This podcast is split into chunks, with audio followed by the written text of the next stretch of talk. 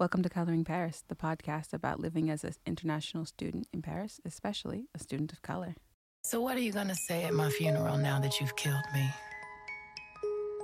Here lies the body of the love of my life, whose heart I broke without a gun to my head. Here lies the mother of my children, both living and dead. Rest in peace, my true love, who I took for granted. Most bomb, who because of me sleep evaded. Her shroud is loneliness. Her God was listening. Her heaven will be a love without betrayal. Ashes to ashes.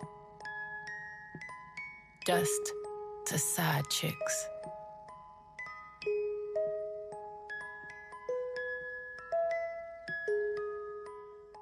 So, today we're going to talk about safety.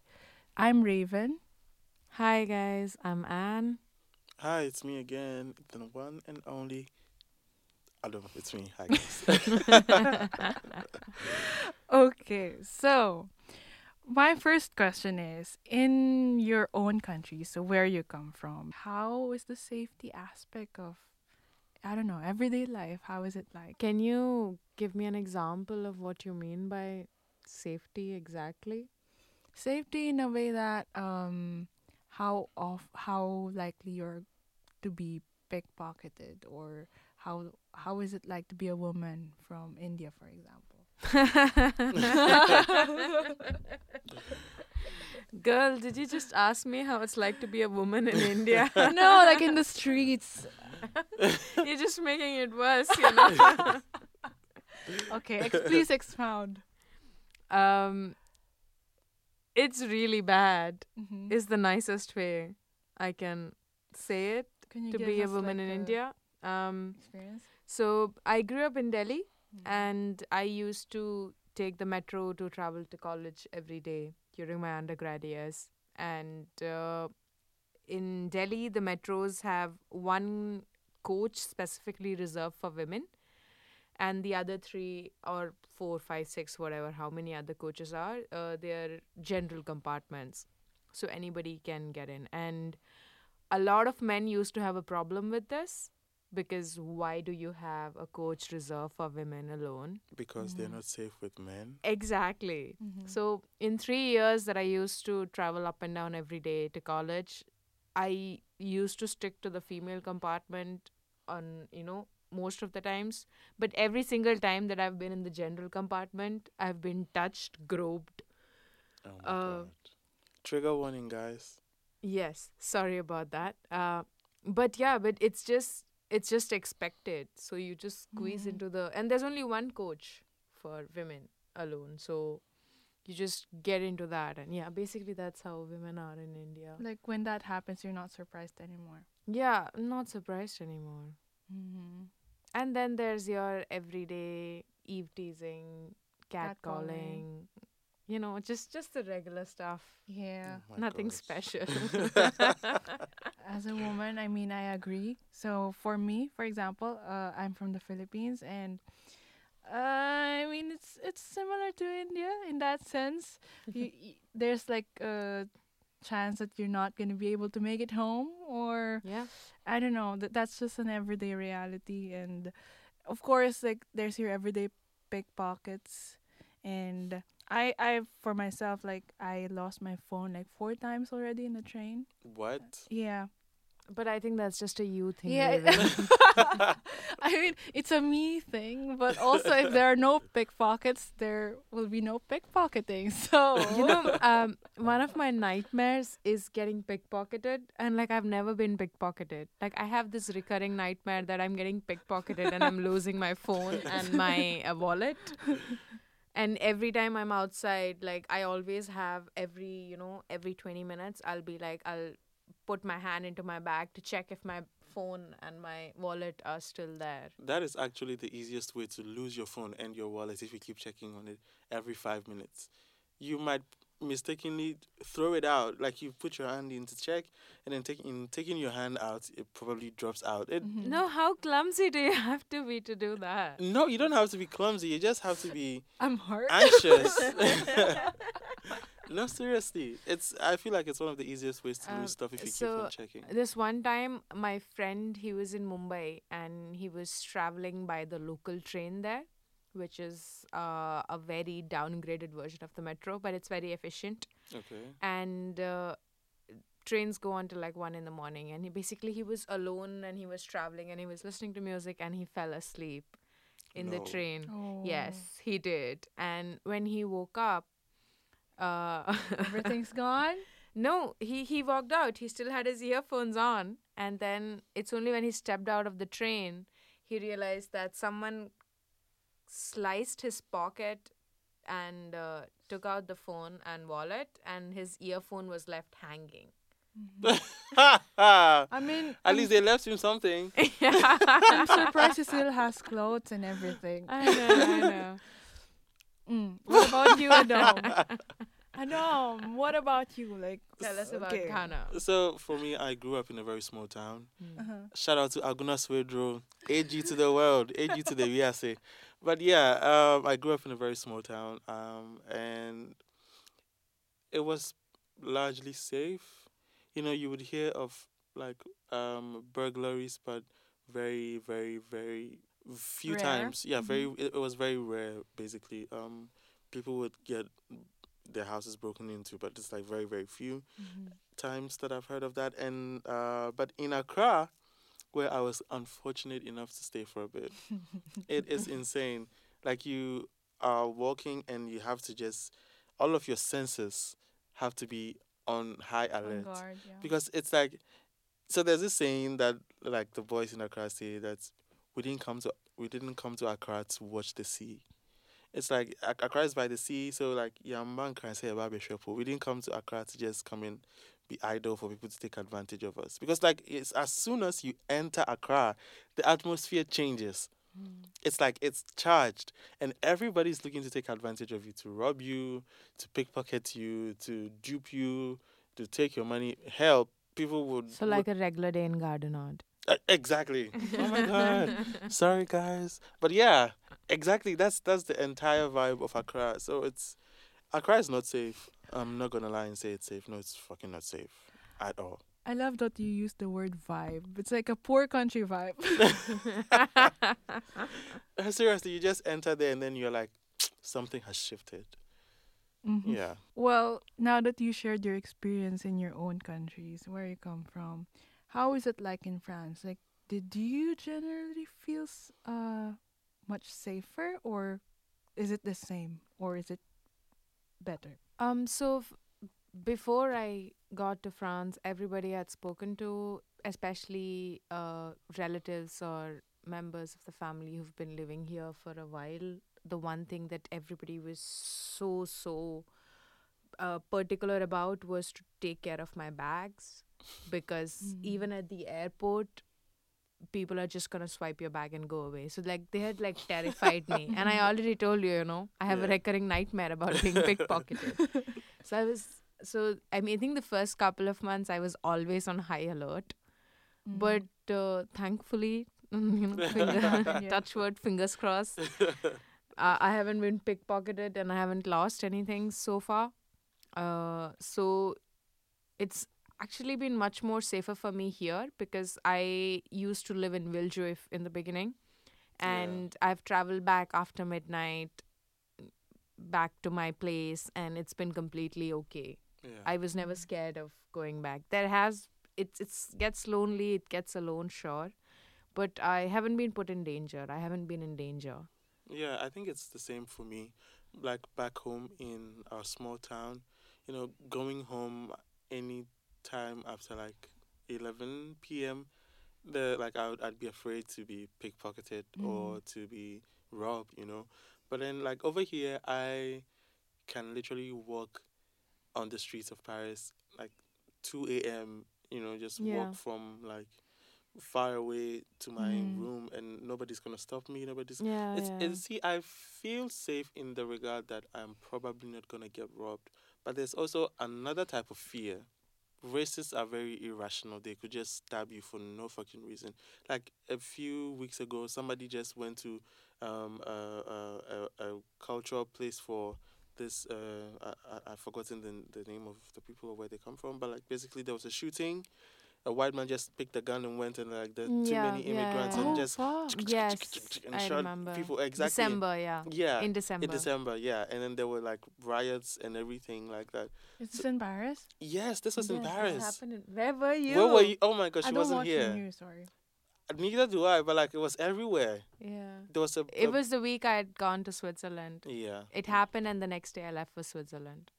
yeah. So it's it's it's that's the kind of fear that I have. In in back home, the fear was being robbed or being knifed for like mm-hmm. refusing to give my phone or my money. Or for being poor, because it's usually when the thieves find you and they're like, "Give me money," and like, "I don't have money," then they're like, "Okay, you're poor." Knife you and go away. yeah. Why are we laughing? but that's true. Yeah, no, they're just like, okay, you're poor, and knife you and go away.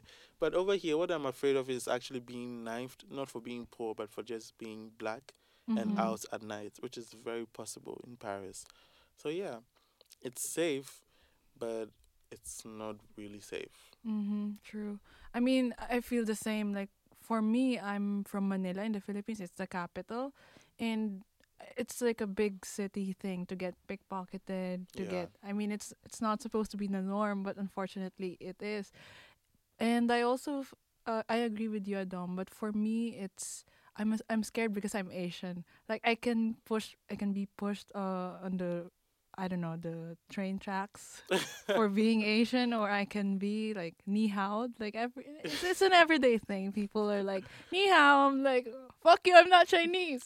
I mean that's the fear that I have in a, in a sense. It's an everyday thing. I feel like I experienced b- getting ni hao like probably four times by now. What? Yeah, I mean, it's very weird. I I don't know. I don't know. But yeah, that's that's the fear when you're a person of color in in a predominantly white country, I guess. Yeah, I mean, Yeah, I don't think it's a France thing. I think it's just any first world white country for that Mhm. matter. so basically, white people. I'm sorry. but if it is the truth, it is the truth. The truth is objective, Yeah. you know. So we we cannot really apologize for saying the truth. But sometimes I also feel like uh, it's it, aside from racism, it's also out of ignorance. Because, for example, if other foreigners come to my country in the Philippines, if even if they're white or black, p- they just stand out because we're not used to seeing foreigners in the streets, and people are like, uh, I don't know, taking pictures of them and catcalling them. I mean, I I also see th- these TikToks in India where people are like asking random white people for pictures.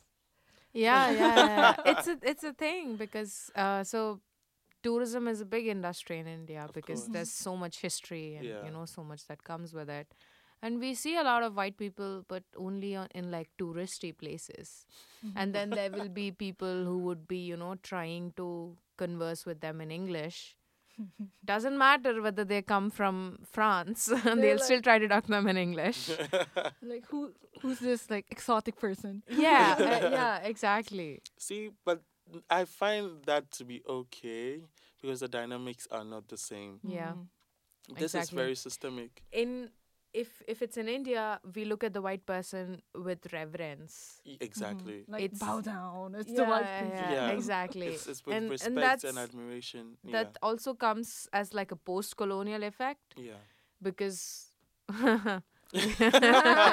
well well Yeah. you yeah, know no. yeah you know so i think that that thing is there because in india english is seen as you know like the language of the elite the Right. language that you should know to get ahead in the world Yeah. and so on and so forth yeah come to france nobody cares that you speak english I mean, it, it's kind of the same back home. Like when white people come around, you know, people are like, "Oh my God, that's a white person." And there's this song that the kids sing. It's like they just sing it for white people. It's it's literally about white. pe- And in the song, the kids are like, uh, they're just saying hello to the white person, and then mimicking how the white person would say it back to them. That's literally the song. And I've met white people who feel uncomfortable with the kids singing those songs to them because they're like, "What if you come to our country and we're doing?" That? And I'm like, the dynamics are not the same Yeah. because in this case, you are being looked at with some sort of reverence. Mm-hmm. The kind of places that you can go to, I cannot. Mm. Oh my god, that reminds me of a story that I read a couple of years ago about two broke American college students that went to Ghana. Is this Just- true story? It's a true story. Mhm. Just with just with confidence, they came from the US with no money in their pockets and were able to secure uh, an audience with the vice president of the country. Wow. What? With yes, to go and propose a business plan. I am telling you, two broke white college dudes Mhm. just showed up and like, yeah, we're from the US and we have a business plan for the for the and they literally got an audience with the vice president. I was I was shook. I was so mad. See, that is the kind of imbalance that I'm talking about. True. A white person I look I I, I, okay. I, I, agree, I agree. cannot even get a visit to the mayor's office to say I have a business plan. What do you mean? Who are you? Where are you from? Who born you? What Mhm. what do you have? You know, like it's just not the same. So well, I mean, that's true even in France. Like, you find people, French people are like, oh, I went backpacking across Europe. I was alone. And I, I, in my head, I was like, how, how are you able to do that safely? Because I can't imagine myself doing that. exactly, Mhm. exactly. It's it's it, why people get the luxury of doing that safely, and like people of color are generally unsafe on these trips. Like somebody could literally just stab you Kidnap and bury you under rocks, and nobody would ever find you. yeah. Human trafficking. selling That one fear I do have.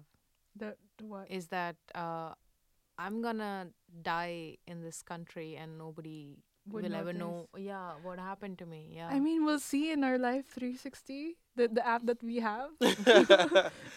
yeah, no, I also have this this fear. Like, I mean, I would I would blame Ameri- the American media for putting these ideas into my head, but I've seen too many stories where, too many true stories where people of color in universities have gone on trips with And- their white counterparts, and they return from the trip, and everybody comes home except Oh, the person fuck. of color, Yeah. yeah. and nobody knows where they went. hmm How is that even possible? hmm For me, I'm a big fan of like true crime podcasts. So I listen to a lot of like uh people I don't know, people getting murdered. and a lot of them were really students of color coming to like an international uh university. And it's it's very scary. It is like scary. how how would you assure your parents that you're gonna come back home alive, right? Mm, Exactly. That's why I like to keep to myself a lot of the time. I mean, see, it's, it's in this case, I have every right to, I don't know, make certain assumptions to keep myself safe. Yeah, I think yeah. because the, the, Definitely. the power is is it's imbalanced. It, it's it's always going to be in favor of the majority here. Mhm. Yeah. So I'm just just like be safe. One of the one of the podcasts that I listen to, it's a true crime podcast. Their tagline is "Stay rude," so it's basically for women to like not not I don't know not assume the role of being kind to other people, especially strangers. So you stay safe. Yeah. That's sad, right? That's sad, but then Mm. that also could go either way as well because I've seen videos where men reacted very violently to women that were Were rude. Rude. rude to them Uh, just because hey, would do you think you are? See, the thing is, these things cannot be looked from one lens alone. Mhm. Yeah. It's an intersectional thing. Yeah, it is. You try to talk about race, you can't talk about race without bringing gender in. Exactly. You try to talk about gender, you can't talk about gender without bringing sexual orientations in. Yep. The whole thing. That's why we have. Int- we- that's why there is intersectionality. Like you don't you don't just say feminist or feminism anymore. It's an intersectional movement right yeah. now. Yeah. Hello, France. Intersectionality it exists. No, I'm it's kidding. something they haven't heard of. I think uh, uh, the one thing that I liked, uh, I, I I don't know if liked is the right word, but when I'm applying for jobs, and they they always show that uh, F slash H, like both females Yeah, and and uh, men- men male, can yeah. apply. And then I saw one of the uh, places. I think it was Doctolib, Yeah, they have. and F, Doctor yeah put put up X, X, for yeah, non-binary, and yeah. that was pretty cool. Yeah, it is. But I, I personally have a bone to pick with the whole idea of putting F slash M. Why do you need to specify that both men and women Yeah, ha- can yeah. apply to that Is job? there a job for males only? yeah, exactly. Like, why would you put that there? It's just This is something I think I've and a- only seen in Yeah, same. France, yeah. Honestly, it's this is the only place I've seen that a job is a job if a person can do it. True. So just put the job description, and the people that qualify are going to apply, unless there is an unspoken rule that if there isn't F or whatever attached to the job, then it means only H people can apply to it, mm-hmm. Which is insane. Um, so I remember I had asked this to someone, and um, they told me that years ago, when only men were officially in the workplace, and women started to join in.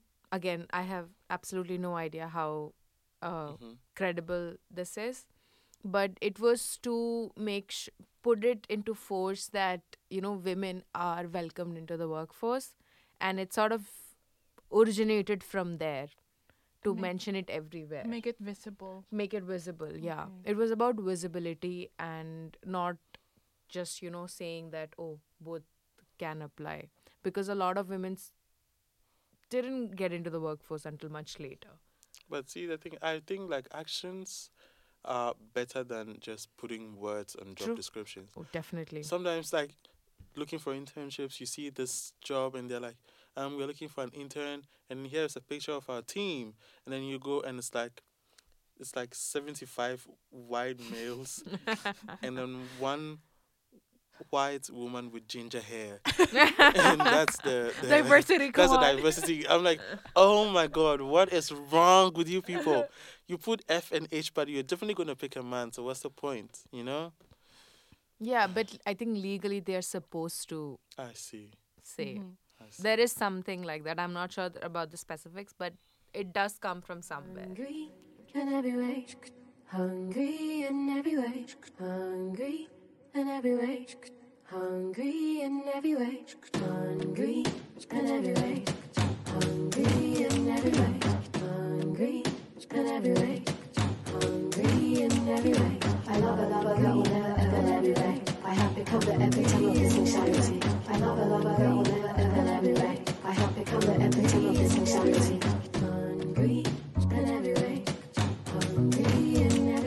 I am hungry for a love my country cannot afford. I want a love that will buffer my mistakes even before I commit them. A love that has mapped out the possibilities of my existence and made room for each one of them. A love that doesn't need me to clamor to identify as black too, just so I can swim in the opportunity pool. A love that doesn't need me to be well versed in articulating how high I am on the needy Olympic scale to be deserving of support. Love that doesn't even need me to have an archive of pain to be worthy of inclusion. I love a love girl will never ever let me. I have become the epitome of this insanity. I love a love girl will never ever let me. I have become the epitome of this insanity.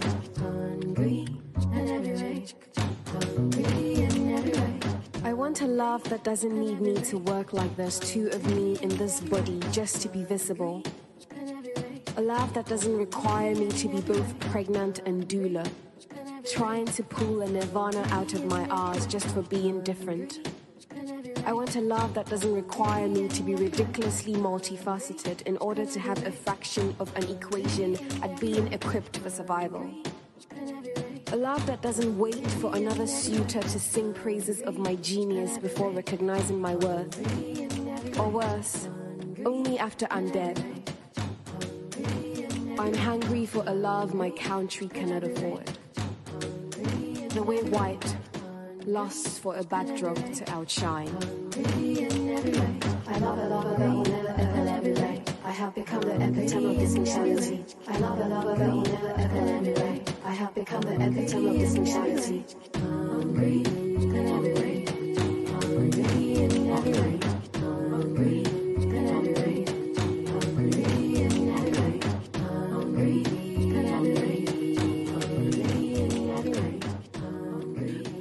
That we'd like to share is Doctolib. So it's an online platform where you can get in touch with doctors. So you can filter it uh, by the languages that they can speak. You can filter it by proximity when it comes to your house. And what else, you guys? Um, yeah, so you just go on Doctolib and you find uh, a doctor, and then you book an appointment. You can book an online appointment or a physical appointment. You show up. Um, yeah, you get you, you get your treatment. You get a prescription. You go get your drugs. I mean, it's basically like a hospital in your hand, Mm-hmm. more or less. Yeah, like a database. Exactly. Yeah, it puts you in contact with. It's a medical database, yeah. So you you um get in touch with a doctor, book an appointment, show up, you know, and then yeah, it's it's really handy. And I think a lot of people actually use it. It's becoming the standard more or less because they like Yeah. medicine. yeah They've they've managed to take up a lot of market share yeah quite quickly. very quickly, and it's been around for like ten years only. Really? Yes, It's been around for 10 years. That's my question. Yeah, for just 10 years since 2013. And now, like, even when you show up to, like, a doctor's office, they'll be like, book an appointment on Doctolib. Like, you literally cannot go to a hospital. It has made it so much easier Yeah. in one sense because um, when I got chickenpox, I had to uh, go to the hospital to get like a doctor's note because I didn't have my social security yet. Yeah, you need your social security number to yeah. book an appointment on Doctolib. yeah. So that's also there. And it was just weird because you just keep waiting in the emergency room and you never know. It's you're an emergency in the emergency room, but you're not considered an emergency.